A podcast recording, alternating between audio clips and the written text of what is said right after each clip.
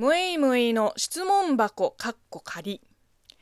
こんにちは。職業中国人のムイムイです。この番組は中国生まれ中国育ちの私、ムイムイがあなたの質問に答えていく Q&A ラジオでございます。またまたやってまいりました。お悩み相談コーナーパチパチパチパチパチパチパチパチ。もう珍しくハイテンションでございます。えー、ラジオネームアランさんからいただいたお便りです。むいむいさん、こんにちは。いつもラジオと YouTube 動画を拝見しております。僕は大学院生ですが、日本の友達を作りたくて、4月からサークルに入ろうと考えています。しかし、サークルというのは、基本的に大学の新入生が多いし、自分の日本語もそこまでは良くないので、これからサークルの新刊イベントに参加することには、期待と不安が入り混じっています。何かアドバイスをいただければ嬉しいです。えー、お便りありがとうございます。えー、っと、これは、まあ、留学生の方ってことですよね。うん、まあ確かにね、年上の外国人ってだけで、あの、すっごい距離置いてくる日本人の大学生いますもんね。あの、昔バイトしてたラーメン屋で、えー、他のバイト仲間の9割ぐらいがもう謎に同じ学校の同じサークルの友達同士で、もうこっちも同じオープニングスタッフなのにオープンする前からもうグループがもうすでに出来上がっててで大学生のあいつらがもういつも内輪の話ばっかりしててでこっちももうあんまりシフト入ってないからもう全然輪に入っていけなくて。当時あの1人面接と研修がかぶってたあの大学1年生の女の子に「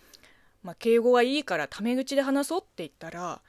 いやいやいや、そんなわけにはいかないです。梅さんの方が人生の先輩なんですし。ってこう遠慮されて、めっちゃ寂しかった。だって学校でさ、もうほぼ全員10歳離れてるクラスメイトたちともう仲良くタメ口でもう毎日喋ってるしでもう一個のバイト先でも同じ部署の仲間たちももう年上年下も構わずみんな楽しくやってるからいけると思って距離詰めに行ったら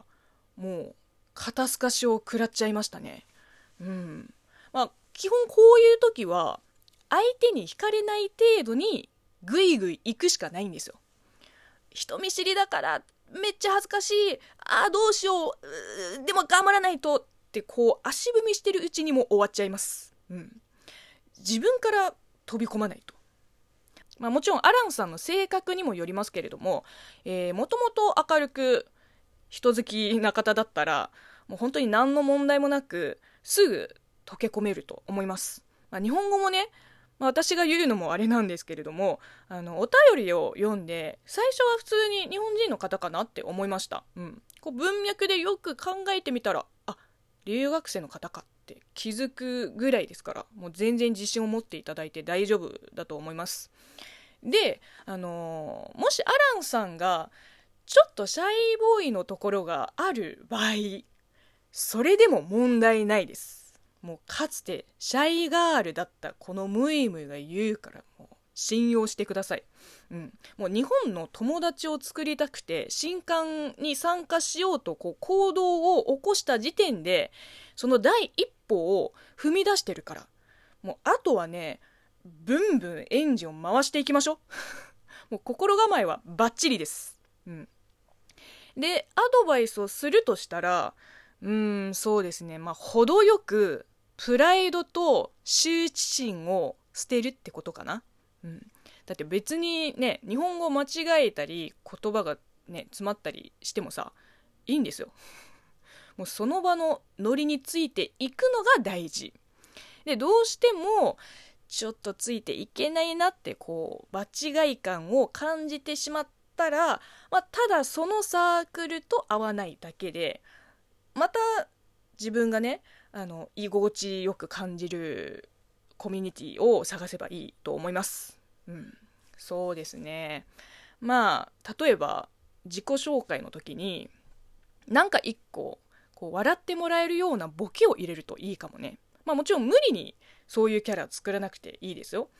私だったらうーんまあ、例えばこう順番に自己紹介していってえー、何々学部1年生の誰々です。でこう新入生ばっかり続いて、えー、私の順番になってきたら、えー、5年前は1年生のムイムイですけどとかこうまあ滑るリスクもあるけど とりあえずこう何かつかみを入れてまずはその場にいる人間に覚えてもらう、うん、まあこれはムイムイ流のやり方ですけどね。真似しなくていいです。えー、そうですね、まあ、自分なりのアプローチ方法で、えー、ぜひ新刊を楽しんできてください、えー、続報もお待ちしております。えー、というわけで今日はお悩み相談でしたが引き続きリスナーの皆さんからのお便りや感想メール、えー、お悩み相談などなどお待ちしています、えー、ラジオトークアプリで視聴してくださって応援ギフトも送っていただけるとすごく励みになります、えよかったらリアクションボタンも押してくださいね。ではまた。バイバイ。